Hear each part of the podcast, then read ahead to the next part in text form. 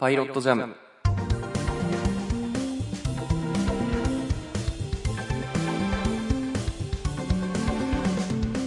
作曲家の伊崎です放送作家の広島です。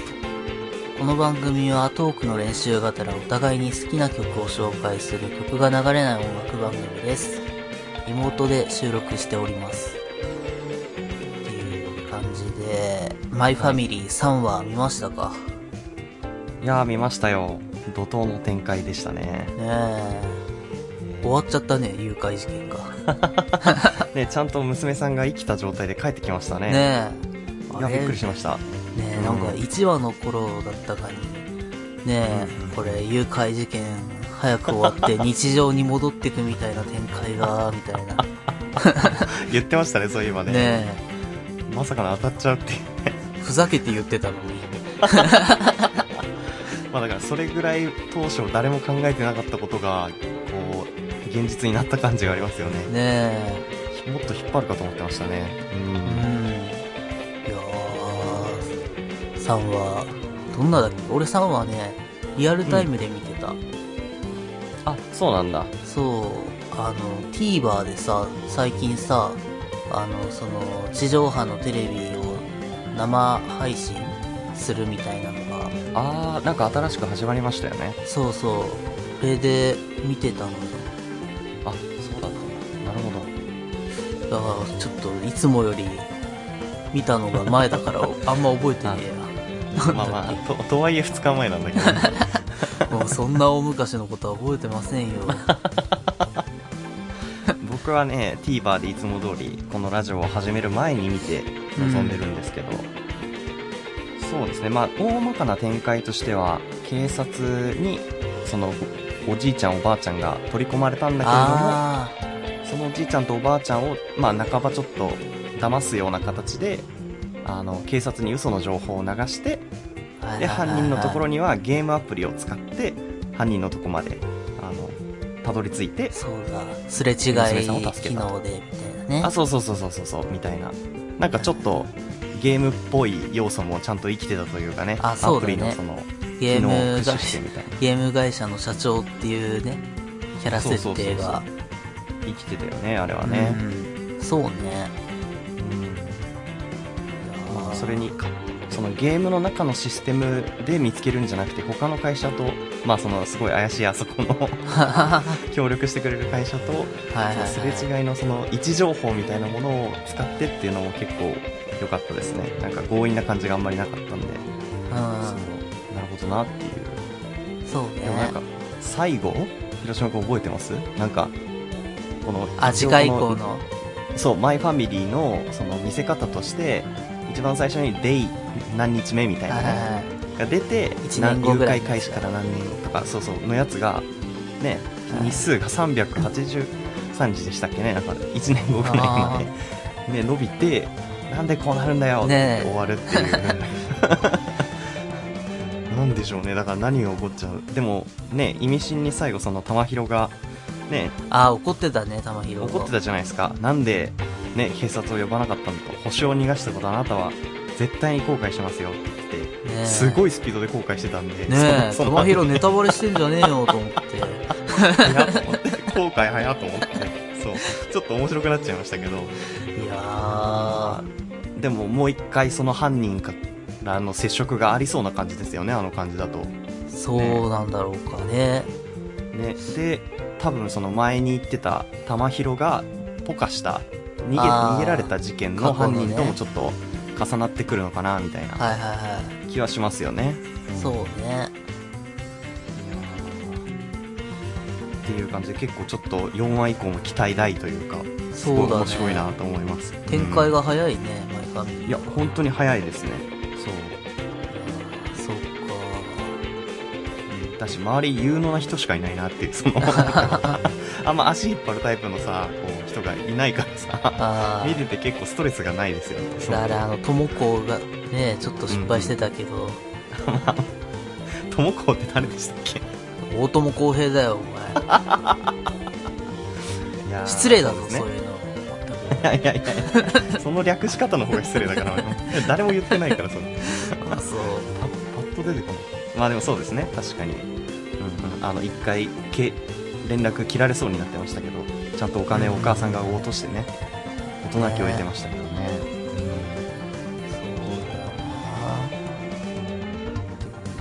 いや非常に面白かったですね。はい、俺本当覚えてねえや。なんかなんか見てるときは思ってたはずなんだけどな。そう広島君なんか今回その少ないからさ意見が。あいや。いい視聴者として。なんかもう忘れて。見てる感じになっちゃってね。いやーなんかあったかな、浜学がねあ次回予告でなんか。ああ接触してましたね玉広とね。そね。警察側に取り入っちゃうのかもしれないしね。うねえ。でもどうなんでしょうね。そうですね。まああとは個人的に気になったのはこのドラマ結構芸人さん出てくる回数多いなと思ってあなんか途中で電話借りたじゃないですかお母さんが、はいはいえっ、とプラスマイナスの岩橋さんとあとオカリナさんだったんですよその夫婦が。はいはいで警察は富澤さんがいるじゃないですか。あらそうだね。今後ちょっと各話数のどこかで吉本芸人さんかなんかまあ吉本っていうわけではないけどまあそのいろんな芸人さんがねそう出てきたりするのかなと思いましたよね。富澤さんつながりでグレープカンパニーあたりからもう一人二人出るかね。誰かが出るかもしれないですよね。いやー誰？グレープか東京ホテイソンとかですか？ホテイソンってグレープカンパニーか。うんそうそうとか。とえっ、とわらふじなるおさんたああちょっと若いな。ち若いか。ちょっとね確かもうちょっと年いってないと。わかんないけど。ちょちょっと大胆予想してもいいですか？おあの日曜劇場僕ちゃちゃんと見てないんですけどテセウスの船って昔やってた日曜劇場があって、はいはいはでそこに霜降り明星のせいやさんが出てたんですよ。いでずっと犯人が誰なのか最終回まで分からなかったんですけどそのドラマ。うん。うん蓋を開けてみたらあせいやさんが犯人だったんですよ全ての。うんうん。で当時その誰もせいやさんを犯人だと思ってなかったからネットがすごいもう盛り上がったんですね。で終わった後とかもすごいそれが話題になってたんでこう意外な人物が犯人だっていう可能性もちょっとあるかなとは思ってきました。その主主演級のキャストじゃなくてちょっと出てる芸人さんとかが実は犯人とかなんかありそうだなってちょっと思いましたねもうそれこそ富澤さんとかが犯人だったらすっごい面白いなって思いましたけど。そう。ね。オカリナさんかもしれないね。お金さんが犯人だったらもうちょっとこの話見てない人はついていけないよねでもね。そっかであの時いたもんなみたい 電話貸してたもんねみたいな。なねえ。そっか電話貸してたか。あまあそっかあれか。みたいなちょっと僕はそこ大胆予想ですね。うん広島君には次回以降あのギリギリに見ていただくということにしていただいて。えそうだね。何があったかなとかって思っちゃって。そう僕が言うただ話してるだけだと本当にただのいいドラマファンみたいになっちゃうから。ただのただの記録になっちゃうから。そう。いつも俺はへりくつを言うから。いやいや身を粉にしていただいていつもね感謝してるんですけど。もそっかそうですね。まあそんなところですけれども、うん。じゃあ続いて気になるニュースなんですけどはい。これちょっと広島君知ってますか？あのドン・キホーテ皆さんご存知ドン・キホーテがはいはいはい Z 世代向けの新業態に手を出すみたいでして展開するみたいでしてその名もキラキラドンキっていうらしいですよ。すごくないですかこれ？うん素敵。あのあの歌でおなじみのねドンドンドンはい。ドンキーでおなじみのドドンキホーテですけど。ですね。今調べてるんですけどはい。キラキラドンキダイバーシティ東京プラザ店っていうのがオープンするみたいですね。5月3日に。えで一応説明としては10代20代の従業員の意見を取り入れ Z 世代に特化した商品を展開する新業態店舗 SNS で話題のアイコンあアイテムやトレンドの商商品をはじめコスメドンキコスメドンキっていうのがあるんですね 前提として、えードンキコスメとかじゃないんだ。コスメドンキっていうのがあるんだ。そう。とかあとお菓子ドンキ。えお菓子ドンキで高い支持を得てる SNS 映えするグミだったりとか韓国中国系のアジアンコスメをラインナップするみたいですね。あだからいわゆる本当に僕たちはあまりゆかりないですけど TikTok とかでバズってるものみたいなイメージなんですかね。その後コスメならだったりなんかお菓子だったり写真映えするものみたいなことなんですかね。ーそうだね。すごいね。一応 Z 世代っていうのは俺ら20 Z 世代じゃないの？25歳以下の若い世代を指すらしいですよ。あー。2021年時点で。じゃあ僕と広島君ギリギリギリ Z だ。ギリギリ入ってるくらいかなのよそう。Z 世代の中の老害だ俺ら 一番立ち悪いよね。ねえ。何にも属してない感じがあるっていうか。乗り切れてねえなみたいな。そうね。Z 老害だ。Z の今今 Z って文字がねちょっとロシアでいろいろ使われたりしてるからねちょっとかなり際どい話にはなってきちゃうんですけど。あそっか。そうなんですよ。でなんか外装広島君ちょっとぜひ見てほしいんですけど、うん。ななんだろうこれは。なんか一周回って古い気がする。なんか。確かに。なんか昔のプリクラみたいなさ。あそうそうそう。なんか前さあのスローモーションをもう一度って漫画の話あちょっとしたじゃないですか。なんかそれっぽくないですか？80年代っぽい気がする。あそうだね。なんかバブルの匂いがするあそうそうそうそう。まあキラキラだからってことなのかな？なんかってことはおじさんのキラキラだよね、じゃあ あ10代20代の意見を取り入れたおじさんたちのあそう。10代20代に向けての Z 世代に向けてっていうたまに出てくる広島君の存在しないおじさんものまね。ねキラキラドンキでどうですかねみたいな感じですかね。いいね。そう。でもそうだよね。決めるのね上層部ですからね、うん。まあね。ああそうですか。これは。でもどうやらあれですよダイバーシティって言ったらね東京のど真ん中というかは割とね遊びで行く人たちも多いでしょうからもしかしたら若者で連日にぎわうかもしれませんね、えー、でもこれさ今あの店舗の外観というかさ見るとさ、ドンキにしてはさなんか、ちょっとちうーんちっちゃいというかさあの ドンキってもっとあの、ダーンとでかいのがさあるのがさ一番の特徴じゃん,、1回2回3回4回みたいなね。そう、うん。わーみたいな。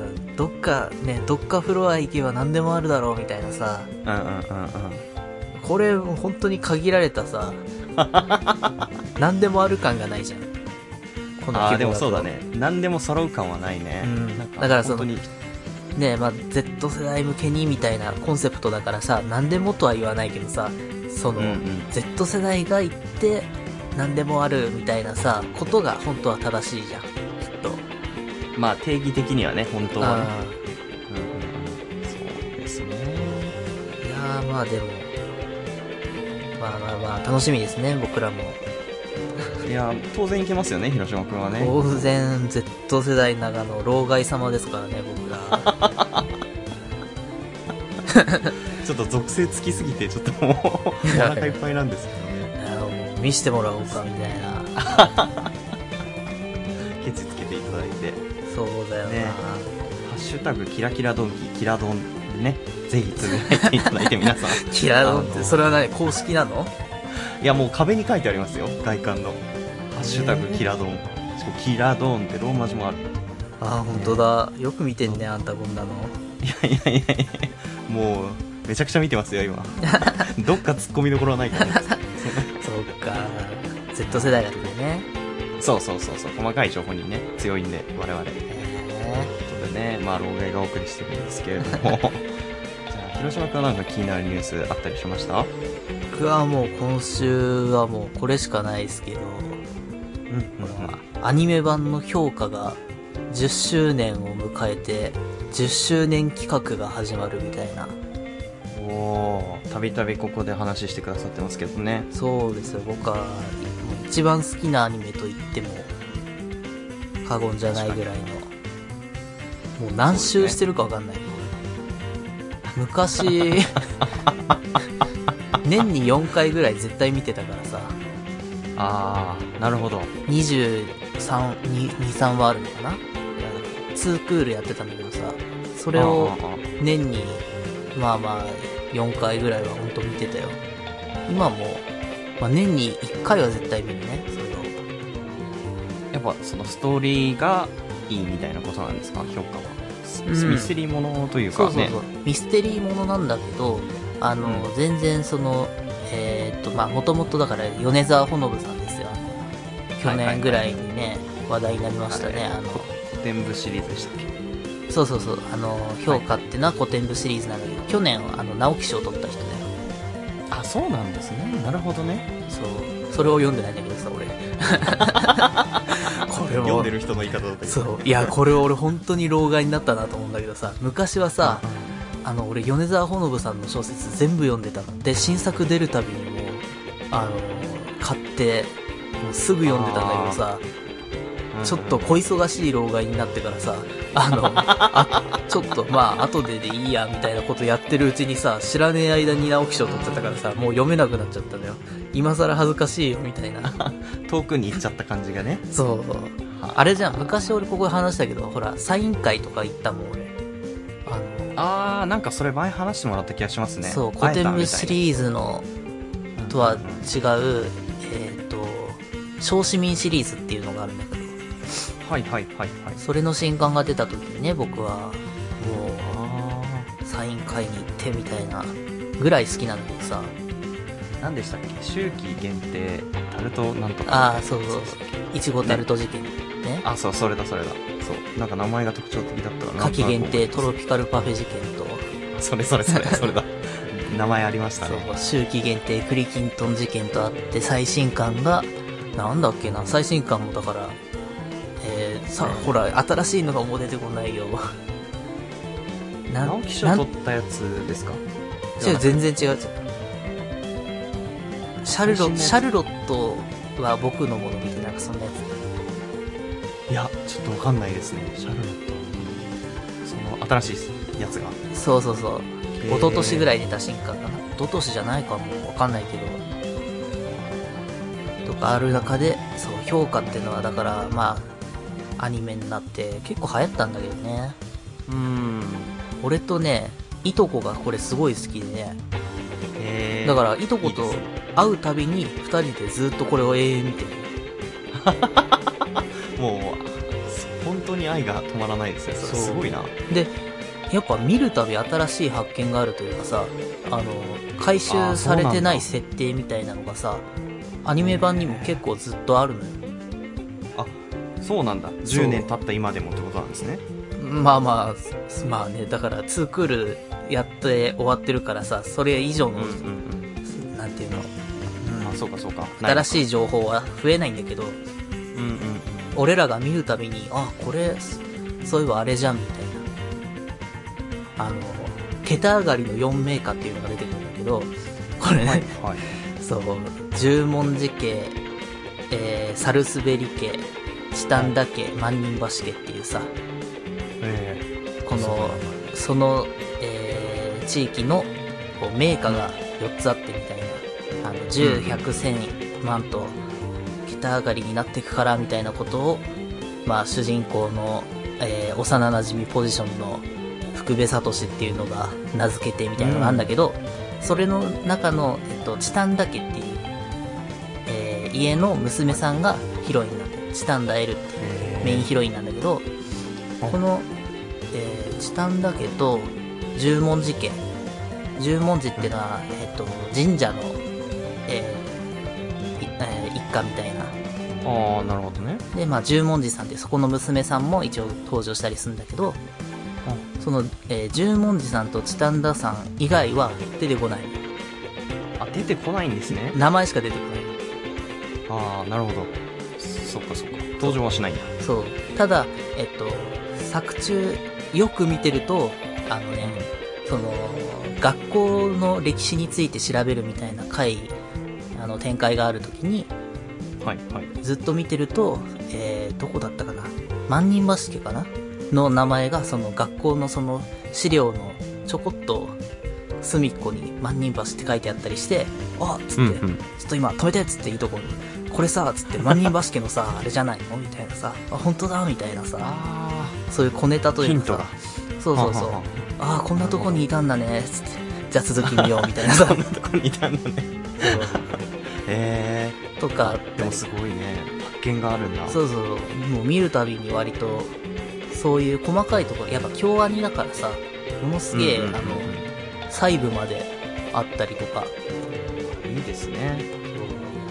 ね、あと当時、この評価が、えー最新作だった当時、えーうん京アニで、えー過去に、えーっと、出演してた声優さんが全員出るみたいなさ、作品でもあったのよ。全員ってことはないけどそう、あの、ちょい役で、あの、あれみたいな。杉田さんだけどめっちゃちょい役だな、みたいなさ。あ、贅沢な使い方で。そうそうそう。ほど。みたいな。だから、そう、京アニファンが、えーちょっと喜ぶ演出みたいなのも入ってたりとかなるほど、なるほど。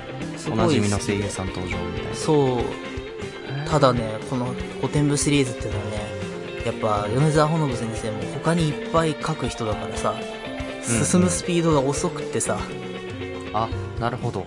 そう、評価、えー、愚者のエンドロール、うん。えー、ななんだっけね。だったかなんか、えっと、4作出てた時に作られたやつで、うん、うん、うん。えっと、5冊目の、えっと、2人の距離の概算っていうのと、6冊目の、えーっと、今更翼と言われてもっていう。一応この2冊が、その後出たんだけど、これもう何年後に出たんだよ、みたいなさ。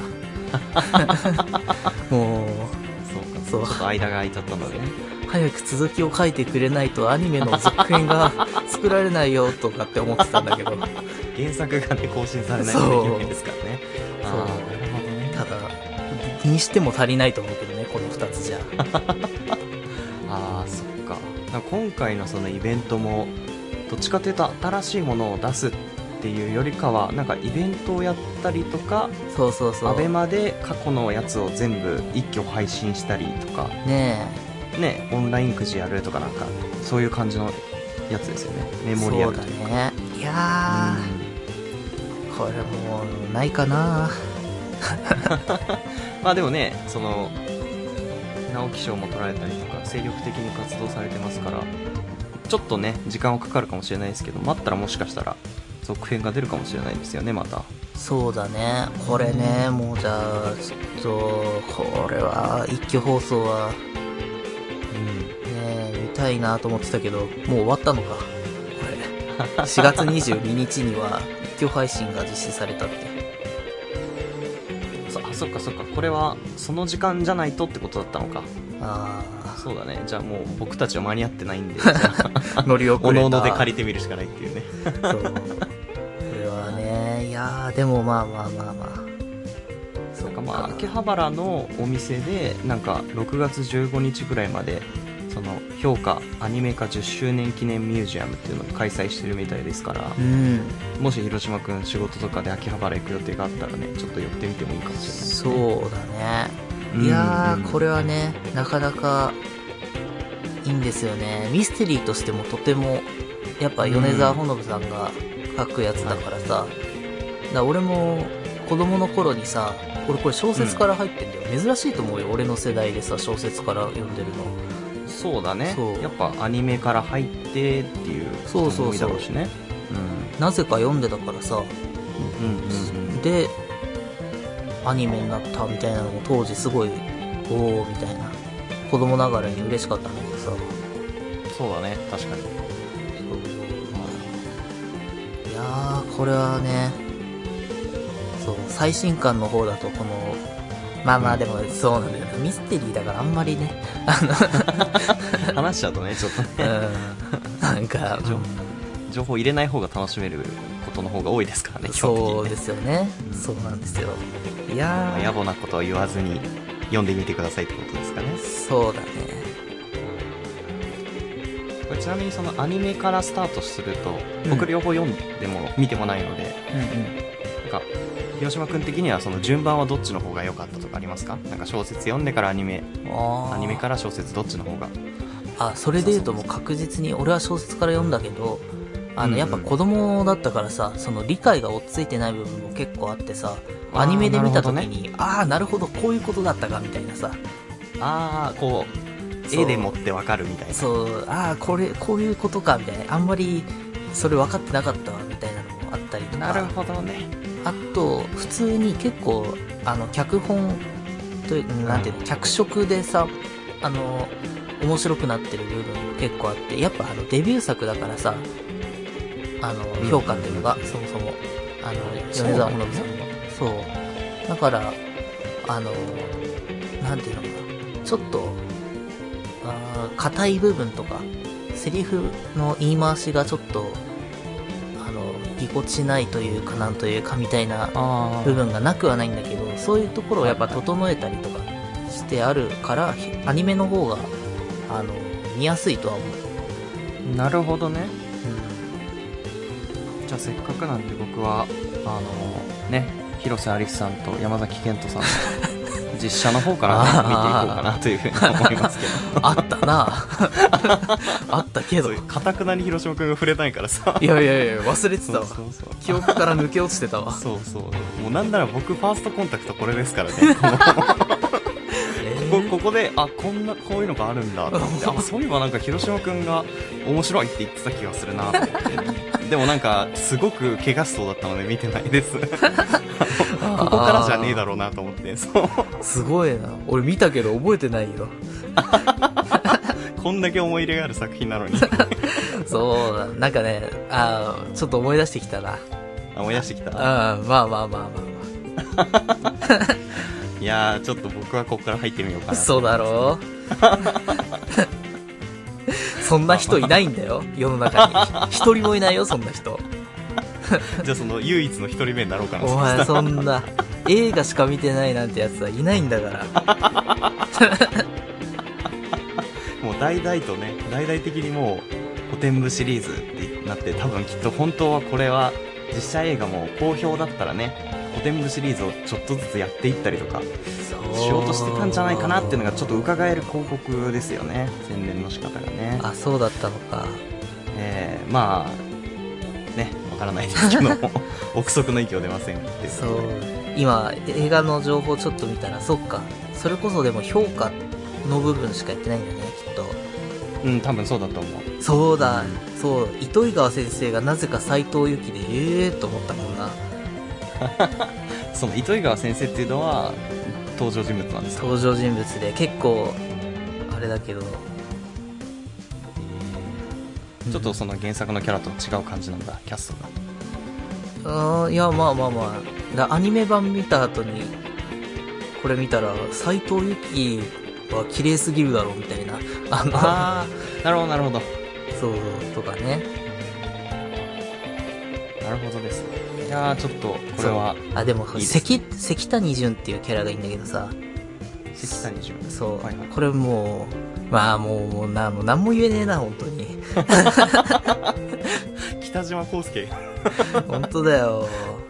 そうね。今、評価実写で調べると、もう、サ大ジェストワ評判だろードがひどいことになってますけど、いろんな意味で大評判、みんな調べてみてください。あの、あの、爆死とか書いてありますね。ああ、ひどいこと言うね、本当に。でもだから、要はその、ね、原作ファンありきの映画だからこそ、やっぱり、実写映画にした時ね、ただ、あんまりは、うん。あのね、フォローするわけじゃないけど、はいはい。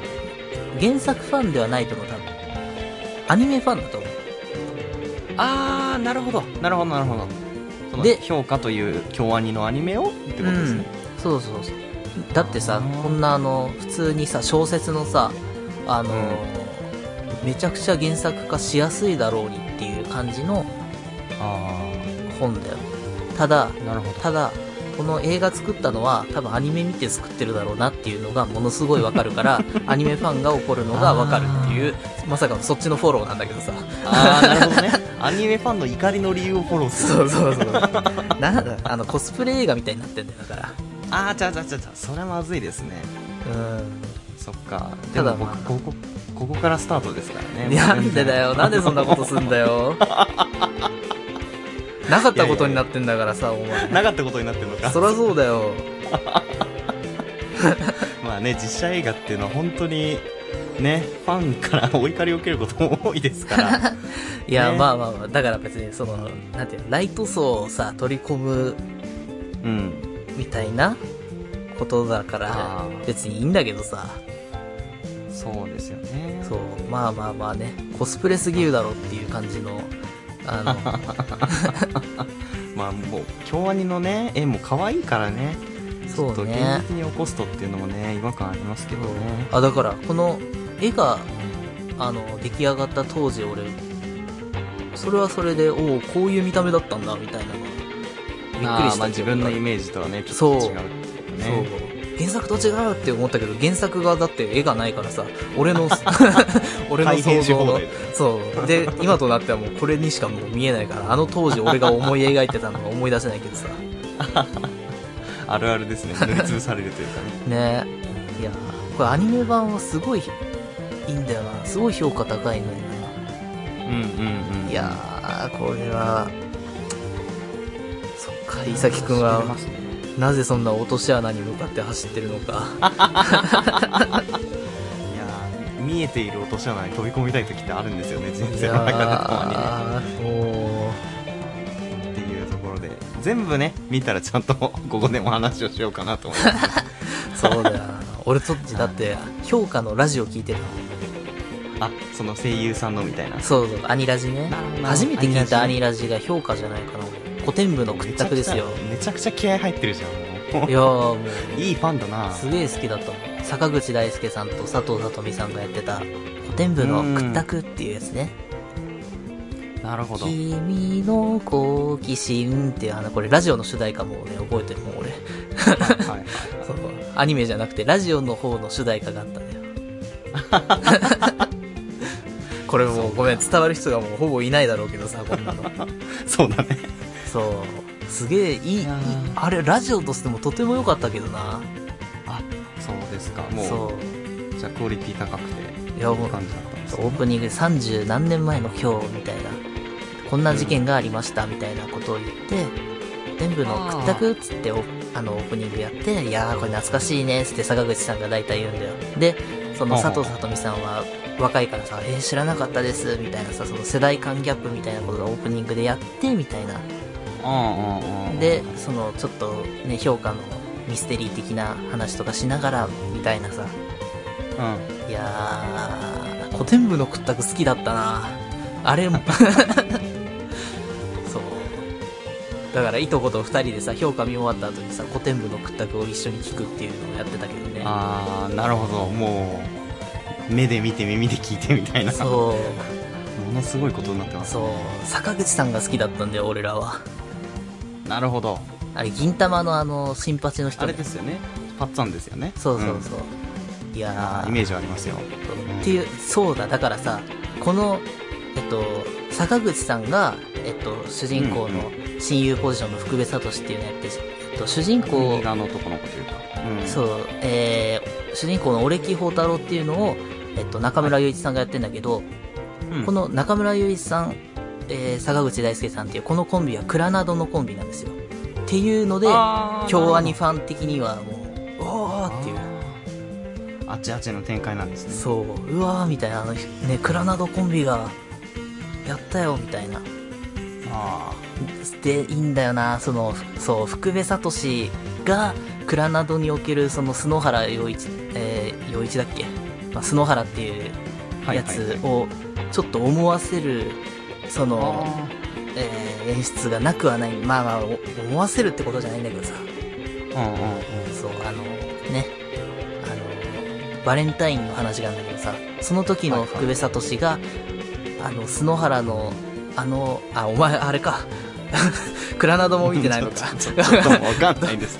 ずっとわかんないです。ごめん、ごめん、クラナド見てる前提で話してた俺。そうそう、ごめんごめんごめん。そうだそうだ見てないいつ突っ込もうかなと思って、そう。前言ってたわ。そう、そうなんですよね。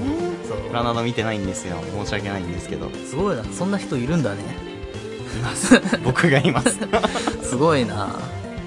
ねえ、いやー、なんでちょっと、ね。関東で唯一だと思う。いやいやいやいやいや。じゃあ47都道府県で考えてももう50人程度はいることになりますからね。一応ね。いやいや。いやまあでもそうですね。熱い作品だっていうことはもう十分に伝わってるんでそうあの。オープニングがねあのいい感じに長くなってるかと思います。じゃあ、もういいや。